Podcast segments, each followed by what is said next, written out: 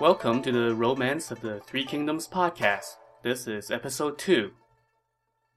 Previously on the Three Kingdoms, the empire was in trouble, the emperor was weak, the eunuchs were meddling in state affairs, a rebellion had broken out. Three warriors, Liu Bei, Guan Yu, and Zhang Fei, had sworn to be brothers and work together to restore peace to the land. However, after some early success, their commander was framed by a wicked eunuch and removed from power. So the three warriors were on their way home when they ran into an imperial army being smacked around by the rebels. Our three heroes rode into the fray, turned away an immense rebel army all by themselves, and rescued the commander of the imperial army, Dong Zhuo. However, this Dong Zhuo was an arrogant ingrate who turned his nose up at our heroes the minute he learned that they had no rank. This ticked off Zhang Fei, and he was about to slash his way into Dong Zhuo's tent and kill him. Fortunately for Dong Zhuo, and as we will learn next week, unfortunately for everyone else, Liu Bei and Guan Yu restrained their brother. We can't kill him. He's a government official, Liu Bei said. If I don't kill this bastard and end up having to serve under him, I will never be able to stand it, Zhang Fei said. You two can stay here if you wish to, but I'm going elsewhere. We three are one in life and death. We cannot part from each other, Liu Bei said. We will all go. This appeased Zhang Fei enough for him to put his sword away, and the three brothers set out to join Zhu Jun, one of the other imperial commanders fighting the rebels. Zhu Jun treated them well, and they combined their forces and attacked Zhang Bao, the second oldest of the three Zhang brothers who started the rebellion. Zhang Bao was commanding some 80,000 troops stationed at a strong position in the rear of a stretch of hills. Zhu Jun ordered Liu Bei to lead the vanguard and take on the rebels. Zhang Bao sent out his lieutenant, a general named Gao Sheng, to challenge Liu Bei's army for single combat. Liu Bei sent out Zhang Fei, who shot out at full speed with spear in hand. After just a few bouts, Zhang Fei killed Gao Sheng, and Liu Bei ordered his army to charge. But just then, Zhang Bao pulled out the ace up his sleeve, sorcery.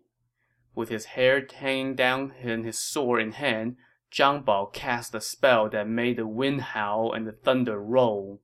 A dense black cloud from the heavens settled upon the field, and within this dark cloud there seemed to be countless horsemen and infantry, sweeping down to attack the imperial troops. Liu Bei hastily retreated, and his army fell into chaos, and they suffered a defeat. Upon his return to camp, Liu Bei met with Zhu Jun to discuss how to counter Zhang Bao's black magic. Their answer? Animal blood, and lots of it.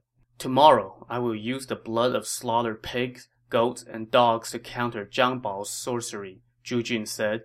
We'll order the men to hide on top of a hill, and when the rebels come, we will splash them with the blood, which will break their dark magic.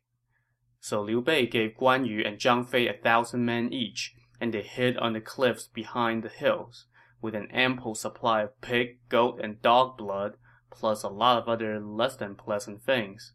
The next day, Zhang Bao's army came out to seek battle. They flew their banners high and banged their drums loud. Liu Bei went out to face them. When the two armies met, Zhang Bao turned to his old tricks again. Sand flew up in clouds, pebbles were swept along the ground, black vapor filled the sky, and rolling masses of infantry and cavalry descended from on high. Liu Bei's forces turned and fled, and the rebels gave chase. But as soon as they pressed through the hills, trumpets blared and a cannon shot went off. At this signal, the hidden soldiers let loose with the blood and filth they had collected. At this, the soldiers and horses in the air fluttered harmlessly to the earth, and they turned out to be nothing more than shreds of torn paper. The wind ceased to blow, the thunder subsided, the sand sank, and the pebbles lay still on the ground. Zhang Bao saw that his sorcery had been broken and quickly tried to retreat, but now Guan Yu and Zhang Fei dashed out from the flanks with their men, while Liu Bei and Zhu Jun attacked from the rear. The rebels were routed. In the chaos, Liu Bei saw a banner in the distance that said General of the Earth. He galloped toward it. As Zhang Bao fled, Liu Bei let fly an arrow, which struck Zhang Bao in the left arm but Zhang Bao managed to get away. He fled into the city of Yangcheng and fortified its defenses. Zhu Jun then laid siege to the city while sending out messengers to see how Huang Fusong, the other imperial commander leading troops against the rebels, was doing. At this time, Huang Fusong had been reinforced by Cao Cao, who, if you remember from the last episode, was a cavalry commander who did an impressive mop-up job against a group of defeated rebels. The combined army of Huang Fusong and Cao Cao was waging a huge campaign against Zhang Liang, the youngest of the three brothers at the head of the rebellion. Zhu Jun's messenger reported back and said that Huang Fusong had been very successful and has replaced Dong Zhuo at the order of the court, since Dong Zhuo was pretty much useless and kept losing. By the time Huang Fusong had arrived at his new command, Zhang Jue, the man who started the rebellion, had died, and Zhang Liang was leading both his own army and his brother's troops against Huang Fusong but Huang Fusong won seven straight battles and killed Zhang Liang at the city of Quyang. Not only that, Huang Fusong also had Zhang Jue's coffin exhumed, beheaded his corpse, put the head on public display, and then sent it to the capital. And with that, the rebel army surrendered. For his service, Huang Fusong was promoted to general of the Flying Chariots, which was the second highest ranking military officer as well as the imperial protector of Ji province. Huang Fusong then wrote to the emperor and told him about how Lu Zhi, his fellow commander, was framed and unjustly removed from his post after refusing to give a eunuch a bribe, so Lu Zhi got his old job back. Cao Cao also got promotion and was about to go assume his new post. Upon hearing this news, Zhu Jun pressed his forces to double their siege on Yangcheng, the rebels' situation became so dire that one of the rebel officers killed Zhang Bao and brought his head to Zhu Jun. With that, the rebellion in that part of the country was stamped out, and Zhu Jun reported his victory to the court. But before they could even schedule the victory parade, three other Yellow Turban rebels, Zhao Hong, Han Zhong, and Sun Zhong, had amassed tens of thousands to their banners they started killing and pillaging, declaring that they were going to avenge Zhang Jue, so the court ordered Zhu Jun to lead his army against these new troublemakers. Zhu Jun marched to the city of Wancheng, which had been occupied by the rebels. When the imperial troops arrived, the rebel leader Han Zhong went out to face them. Zhu Jun sent Liu Bei and his brothers to attack the southwest corner of the city, Han Zhong led his best men to the southwest corner as well to mount the defense. Meanwhile, Zhu Jun led 2,000 armored cavalry to attack the northeast corner. Worried about losing the city, the rebels quickly abandoned the southwest corner and fell back. Liu Bei gave chase and routed the rebels, who fled into the city. Zhu Jun wasn't about to just let the rebels stay behind the city walls. His army surrounded the city and cut off the food supply. This made Han Zhong desperate enough to send out a messenger to offer surrender, but Zhu Jun refused. Liu Bei asked Zhu Jun, Why do you refuse to accept Han Zhong's surrender? After all, when the Supreme Ancestor won the empire, it was because he welcomed those who were willing to surrender. That was then, this is now, Zhu Jun answered. Back then, the Qin dynasty had just collapsed and the land was in chaos the people had no clear ruler, so it made sense to reward those who would surrender because it gave them an incentive to do so. But right now, the empire is united with the exception of the yellow turbans, so there are no benefits to letting them surrender. It would only encourage others to rebel because they would think that if they fail, they can just surrender. That's all well and good, Liu Bei said, but we've surrounded the city like an iron barrel. Since they can't surrender, the rebels will no doubt fight to the death. With that common cause, they would be a force to reckon with, since there are now tens of thousands of men in that city with a death sentence hanging over their heads. How about if we leave the south and east sides of the city open and attack the north and west? That way, the rebels will no doubt abandon the city and flee rather than stand and fight. Then it will be easy to capture them. Zhu Jun accepted this plan and pulled back his men from the south and east side of the city and laid siege to the north and west. Just as Liu Bei predicted, Han Zhong and his men abandoned the city and fled. Zhu Jun, Liu Bei, Guan Yu, and Zhang Fei then fell upon them. Han Zhong was killed by an arrow, and the rest of the rebels scattered. But just as the imperial troops were giving chase, the other two rebel leaders, Zhao Hong and Sun Zheng, arrived with their forces and engaged Zhu Jun's army. Seeing the size of the rebel army, Zhu Jun ordered his forces to fall back for the time being, and that allowed Zhao Hong to retake the city of Wancheng. Zhu Jun set up camp three miles from the city and prepared to attack. Just then, an army arrived from the east.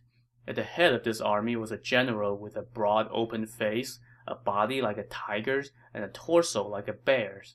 His name was Sun Jian. He was a native of Fuchun. He was supposedly a descendant of Sun Zi, the famous military strategist who wrote The Art of War. So we're going to pause for a little bit here to delve into the background of Sun Jian. When he was 17, he and his father were sailing on a river and saw a party of pirates. These buccaneers had just finished robbing a merchant and were dividing their booty on the riverbank. We can capture these guys, Sun Jian said to his father. He grabbed his sword and ran onto the bank, where he shouted loudly and pointed here and there as though he were directing men forward. The pirates, apparently not being particularly bright, thought soldiers were coming, so they dropped their loot and ran. Sun Jian chased down and killed one of them. This made him known in the area, and he was made an officer. Later, a sorcerer named Xu Chang started a rebellion, calling himself the Emperor of the Sun, and amassed tens of thousands of men under his banner. Sun Jian and the local officials recruited about a thousand men and helped put down this uprising, killing Xu Chang and his son. For this, Sun Jian was commended in a memorial to the emperor, and that led to a series of promotions, culminating with him being named the magistrate of Xiapi.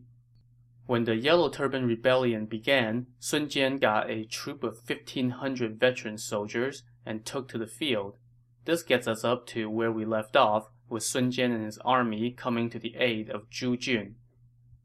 Zhu Jun welcomed Sun Jian with delight and ordered him to attack the south gate of Wancheng, while Liu Bei attacked the north gate and Zhu Jun the west gate. They left the east gate unguarded for the rebels to flee. Sun Jian was the first one over the wall and cut down more than 20 rebels. While the rebels ran, their leader, Zhao Hong, rode toward Sun Jian with his spear poised to strike. Sun Jian leaped down from the wall, snatched the spear, and used it to kill Zhao Hong. Then Sun Jian mounted Zhao Hong's horse and rode here and there, slaying rebels as he went. The last remaining rebel leader, Sun Zheng, led his men and fled out the north gate where they ran right into Liu Bei. The rebels were not in a fighting mood, so they simply made a run for it. But Liu Bei drew his bow and dropped Sun Zheng with an arrow. Zhu Jun's main army swept in and slaughtered tens of thousands of rebels, while countless others surrendered.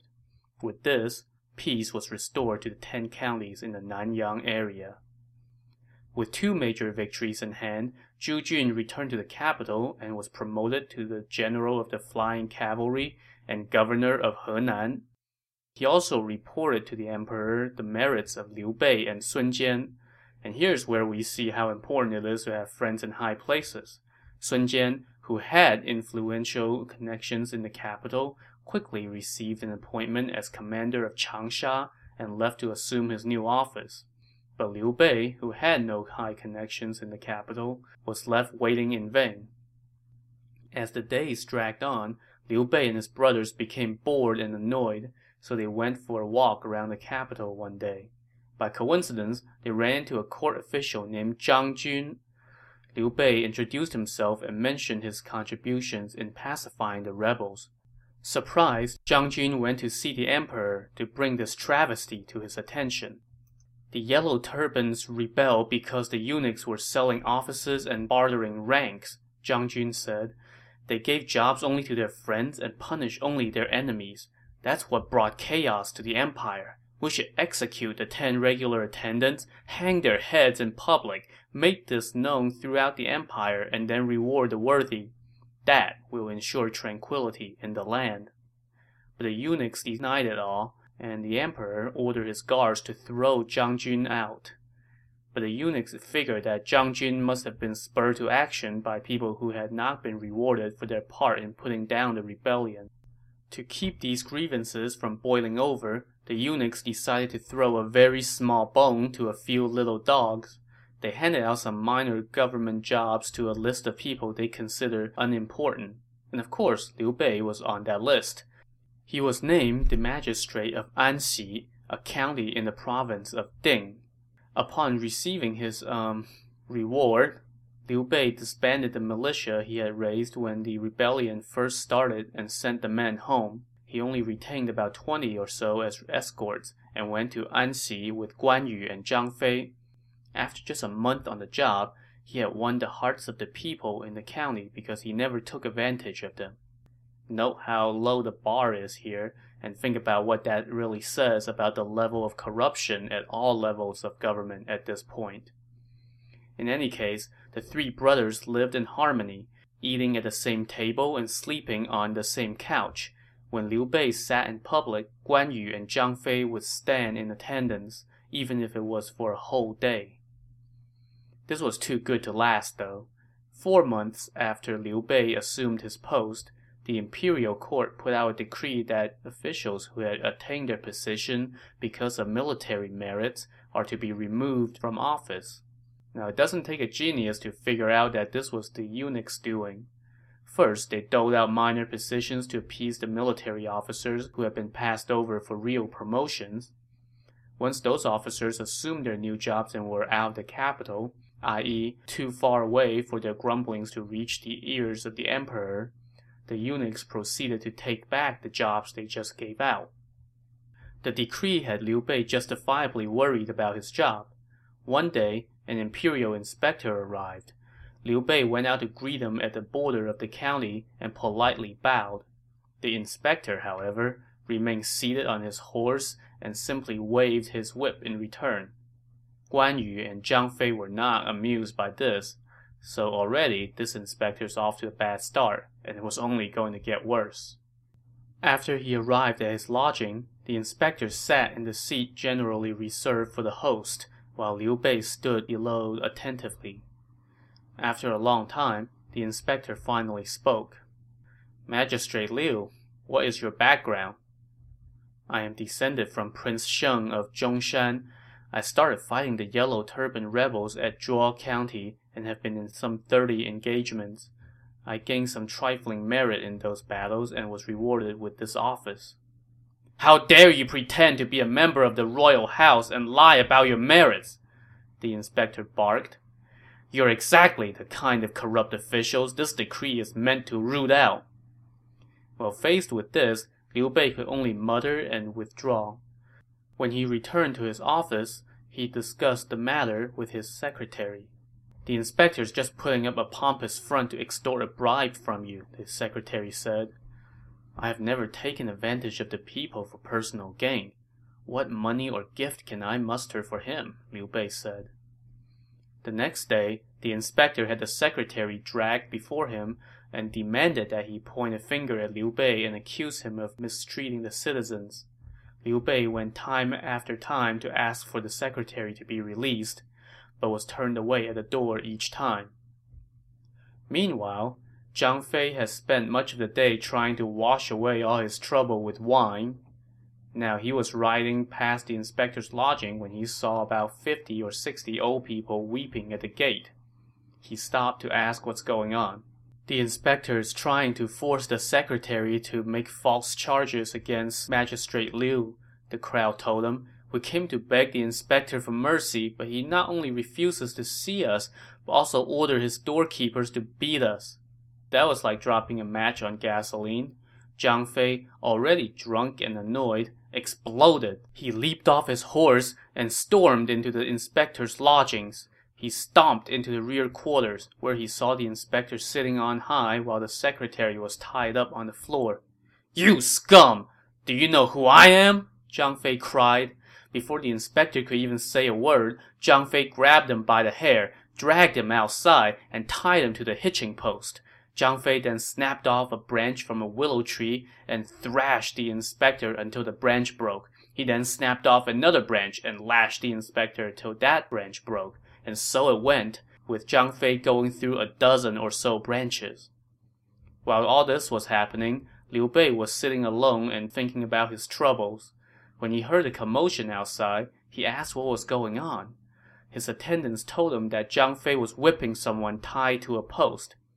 Liu Bei hurried outside and saw that the guy being lashed was none other than the inspector, so he asked Zhang Fei what's going on. If we don't beat scum like this to death, what are we waiting for? Zhang Fei replied. At this point, the inspector cried out to Liu Bei for help. Being the kind-hearted man that he is, Liu Bei stopped Zhang Fei. Guan Yu, at this time, stepped forward and said, Brother, for all that you have done for the court, all you got was this pitiful little posting, and now you have to put up with insults from this inspector. Our thorn bush is no place for a phoenix. Why don't we kill this inspector, ditch this job, go home, and make bigger plans for the future? Well, Liu Bei wasn't going to kill the inspector, alas. Instead, he merely hanged his official seal around the inspector's neck and scolded him. Considering the harm you've done to the people, I should kill you. But I'll spare you for now. Here's the seal. I quit. Now, you just know that a scoundrel like this inspector wasn't going to leave it at that. As soon as he got away with his head intact, he went to the governor of Ding province to turn Liu Bei in. The governor issued orders for Liu Bei and his brothers to be arrested. But the three of them had gone to stay with Liu Hui, a member of the royal house who took them in and kept them hidden in his house. Well, despite all the time that we've spent talking about Liu Bei and his brothers, so far they haven't really been major players on the political scene. So we're gonna leave them hiding out in Liu Hui's house for a while and go see what's happening at the court in the capital Luoyang. And it's not pretty. So by now, the ten regular attendants controlled everything. They executed anyone who did not submit to them. Two of the eunuchs, Zhao Zhong and Zhang Rang, sent people to demand gifts from officers who had helped put down the Yellow Turban Rebellion. Anyone who refused to send presents was dismissed from office. Even Huang Fusong and Zhu Jun, two of the imperial commanders who led the armies that put down the rebellions, lost their positions because of this. And that's not all. The emperor then made the eunuch Zhao Zhong the general of the flying cavalry, and made Zhang Rang and twelve other eunuchs marquises. In a system where eunuchs are not supposed to be allowed to hold any office, much less join the ranks of elite military officers or the nobility, this would be considered an extremely bad idea by everyone except the emperor. So not surprisingly, the government deteriorated, and the people griped, and that means, you guessed it, more rebellions. This time, the rebellion broke out in two places. In Changsha, a man named Ou Xing started an uprising. In Yuyang, another rebellion started under the leadership of Zhang Ju and Zhang Chun, no relations to the Zhang brothers who started the Yellow Turban Rebellion. Zhang Ju declared himself emperor and made Zhang Chun his commander. A blizzard of urgent messages were sent to the court, but the ten regular attendants kept them all hidden from the emperor. One day, the emperor was feasting in the imperial garden with the ten regular attendants when Liu Tao, the court counselor, showed up and appeared to be in great distress. The emperor inquired, and Liu Tao replied, Sire, how can you be feasting with these eunuchs when the empire is in peril? All is well in the land. What peril is there? asked the emperor. Bandits are everywhere, and they're plundering the cities. All of this is the fault of the ten regular attendants. They sell offices and injure the people, oppress loyal officials and deceive your highness. All virtuous people have left the court. Disaster is imminent. Faced with these charges, the eunuchs played their trump card. They pulled off their hats and threw themselves at the emperor's feet and wept. If the ministers cannot tolerate us, then we are doomed. Please, sire, have mercy on us and let us return to our farms. We will give up all our property to help fund the army. This dirty trick had the intended effect, and the emperor was enraged at Liu Tao. Liu Tao, you also have servants in your home. Why can't you tolerate mine? And with that, the emperor ordered the guards to take Liu Tao away and execute him. As he was being led away, Liu Tao cried out, My death is no great loss, but pity, pity the Han Empire, after enduring four hundred years, is fading fast. The guards hustled him away and were just about to execute him when another minister stopped them, shouting, Hold it! Wait till I have spoken with His Majesty. It was the Minister of the Interior, Chen Dan. He went to the emperor and asked why Liu Tao was being put to death. He dared to vilify my servants and insult me, the emperor said. All the empire would eat the flesh of these ten eunuchs if they could, Chen Dan said. And yet, sire, you respect them as if they were your parents. They have rendered no service, and yet they have been made nobles. Moreover, Feng Xu was in league with the Yellow Turbans. If your majesty don't come to your senses, the state will crumble. There was no proof against Feng Xu, the emperor countered. Can you really say that of these ten eunuchs, there aren't even just a couple who are loyal? Chen Dan then began to kowtow so hard that he was banging his head on the steps of the throne. In imperial China, whenever officials start doing this, it's meant as an act of insistence that the emperor take their advice. Of course, oftentimes the emperors did not appreciate being put on the spot like this, and that was the case here. The emperor angrily ordered that Chen Dan be removed and that both he and Liu Tao be thrown into prison. The ten eunuchs didn't waste any time. That very night, both ministers were killed. The eunuch's enemies were eliminated, but there is still the matter of the two rebellions. To deal with this, the eunuchs forged an edict making Sun Jian the governor of Changsha. Remember from earlier in this episode that Sun Jian had joined the army of Commander Zhu Jun in pacifying the second wave of Yellow Turban rebels. After that victory, he, unlike Liu Bei, got a plum assignment and now he got another promotion and was sent to suppress the rebellion of Ou Xing. Within two months, he reported that the county had been pacified. For this good work, he was named the Marquis of Wucheng, so his star was definitely on the rise. Meanwhile, an official named Liu Yu was made the imperial protector of You province and ordered to lead an army against Zhang Ju and Zhang Chun. At this point, Liu Hui, the man who had been hiding Liu Bei and his brothers in his house, recommended Liu Bei to Liu Yu. Liu Yu was delighted and made Liu Bei his commander and ordered him to lead the troops against the rebels. Liu Bei faced off against the rebel army, and after a number of battles, he broke their spirit. When the going got tough for the rebels, their commander, Zhang Chun, became intolerably cruel toward his soldiers, and they turned on him. One of his officers killed him and offered up his head to Liu Bei as a sign of surrender. The other rebel leader, Zhang Ju, saw that all was lost and hanged himself. And that was the end of that particular rebellion. For putting down this rebellion, Liu Yu was promoted to Grand Commander. He then reported Liu Bei's great services to the court, which then pardoned Liu Bei for whipping the inspector he was then named the commanding officer of Gao Tang. Liu Bei's mini run of good luck didn't stop there, though. Gongsun Zan, an official whom Liu Bei had befriended years ago, also heaped praise on what he had done to pacify previous rebellions, and for this, Liu Bei was promoted again, this time to the magistrate of Pingyuan. Pingyuan had ample money and soldiers, which allowed Liu Bei to rebuild his power base. So even though the eunuchs were still in power, at least Liu Bei has gotten his just reward for all the great deeds that he and his brothers performed in restoring some semblance of peace to the land. So there's at least a little bit of justice in the world. But that was too good to last. In the summer of 189, five years after when we first started talking about the Yellow Turban Rebellion, Emperor Ling was on his deathbed and he summoned the regent marshal, He Jin, to make arrangements for the transition of power after his death. This He Jin was the embodiment of career advancement not through talent, but through connections.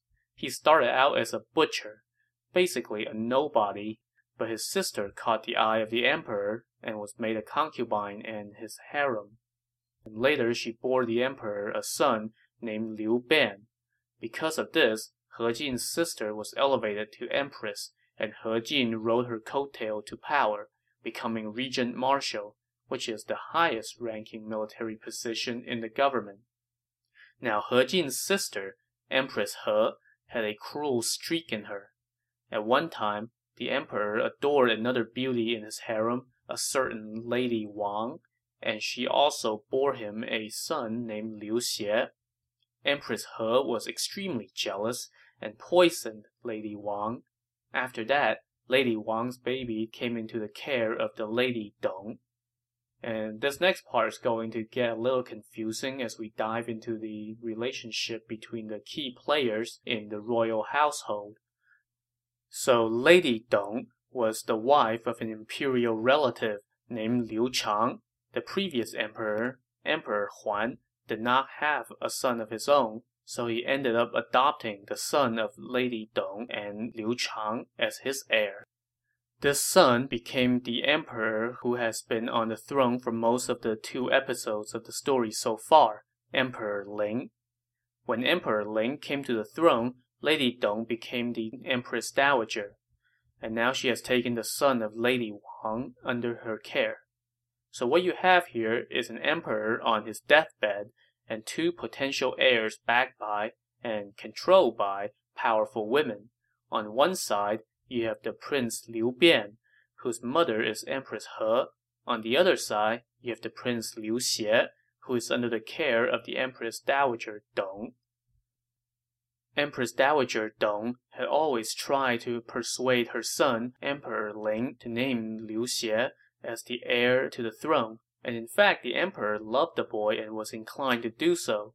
When the emperor was on his deathbed, one of the eunuchs, Jian Shuo, told him, if you're going to make Liu Xie your heir, then you must kill He Jin to prevent a coup. The emperor agreed, so he summoned He Jin to the palace.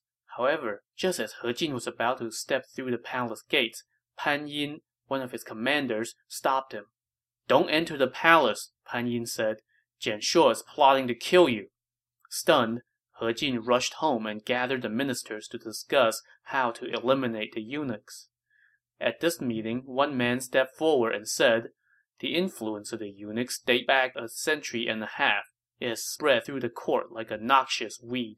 How can one hope to root them all out? If word of our plan gets out, our whole clans will be exterminated. Please consider carefully. He Jin looked to see who had spoken these words and saw that it was Cao Cao. Now remember from earlier that Cao Cao had found great success during the Yellow Turban Rebellion and rose through the ranks. He was at this time the general of military standards. What he just said, however, didn't sit well with He Jin. What do lowly officers like you know about the important affairs of state?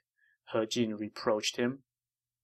In the midst of the confusion, Pan Yin arrived with news. The emperor is dead. The eunuchs have decided to keep the death a secret and forge a decree for the regent marshal to go to the palace to settle the issue of succession in an attempt to eliminate him. Meanwhile, they have slated Prince Liu Xie for the throne. Before Pan Yin could even finish his last sentence, the edict summoning He Jin to the palace arrived. Cao Cao said, the plan right now should be to put the rightful heir on the throne first, and then deal with the traitors. Who dares to join me in supporting the rightful heir and slaying the traitors? He Jin asked. At once, an officer stepped forward and shouted, Give me five thousand veterans, and we will fight our way into the palace, set up the true heir, kill the eunuchs, and sweep clean the court. Then peace will be restored to the empire. This man was named Yuan Shao. He comes from one of the most influential families in the empire. His father was the former minister of the interior, and his uncle was currently the imperial commander. Delighted by Yuan Shao's enthusiasm, He Jin gave him 5,000 imperial guards. Yuan Shao donned his armor, while He Jin, accompanied by 30 some high ranking officials, marched into the palace. In front of the coffin of the late emperor, they placed He Jin's nephew, the prince Liu Bian, on the throne. After the ceremony was over, Yuan Shao went in to arrest the eunuch Jian Shuo. Jian Shuo fled into the palace garden and hid among the shrubs, but he was discovered there and killed by Guo Sheng, one of the ten regular attendants. The guards who were under Jian Shuo's command all surrendered. Yuan Shao then advised He Jin to take this opportunity to wipe out all the eunuchs once and for all. But Zhang Rang and the other ten regular attendants got wind of this imminent disaster and rushed in to see Empress He, who, you'll remember, is He Jin's sister. The eunuchs said the plan to assassinate the regent marshal was the doing of Jian Shuo and Jian Shuo alone. We had nothing to do with it, but now the regent marshal, on Yuan Shao's advice, wants to kill us all. Your Majesty, please save us. Fear not, I will protect you, said Empress He. Or I guess we should say Empress Dowager He now, since her son had just become emperor. So she sent for her brother and said to him, You and I were low born. If not for eunuchs like Zhang Rang, how could we have ever attained this good fortune? The dishonorable Jian Shuo has been slain. Why must you let others push you into killing the rest of them? He Jin obeyed her wish. He came out and said to the various gathered ministers, The real offender, Jian Shuo, has met his fate. His clan will be exterminated, but we need not harm the rest.